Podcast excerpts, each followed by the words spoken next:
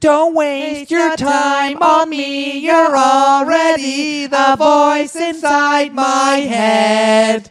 I miss you. That's right. That's the sound you hear when you know it's a bonus episode of Corner Spanny, a thing we've always done. Exactly.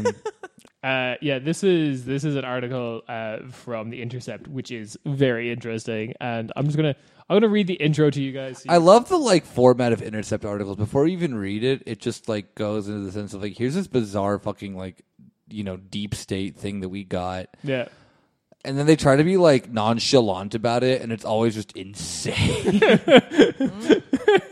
It's like documents revealed to the Intercept found out that Wong Guido is actually made of a thick type of Greek cheese. we have we have Naomi Klein on to discuss. You're like, all right, this two hour like stodgy talk in like an auditorium somewhere in yeah, like exactly. yeah, in yeah. Toronto. in Toronto.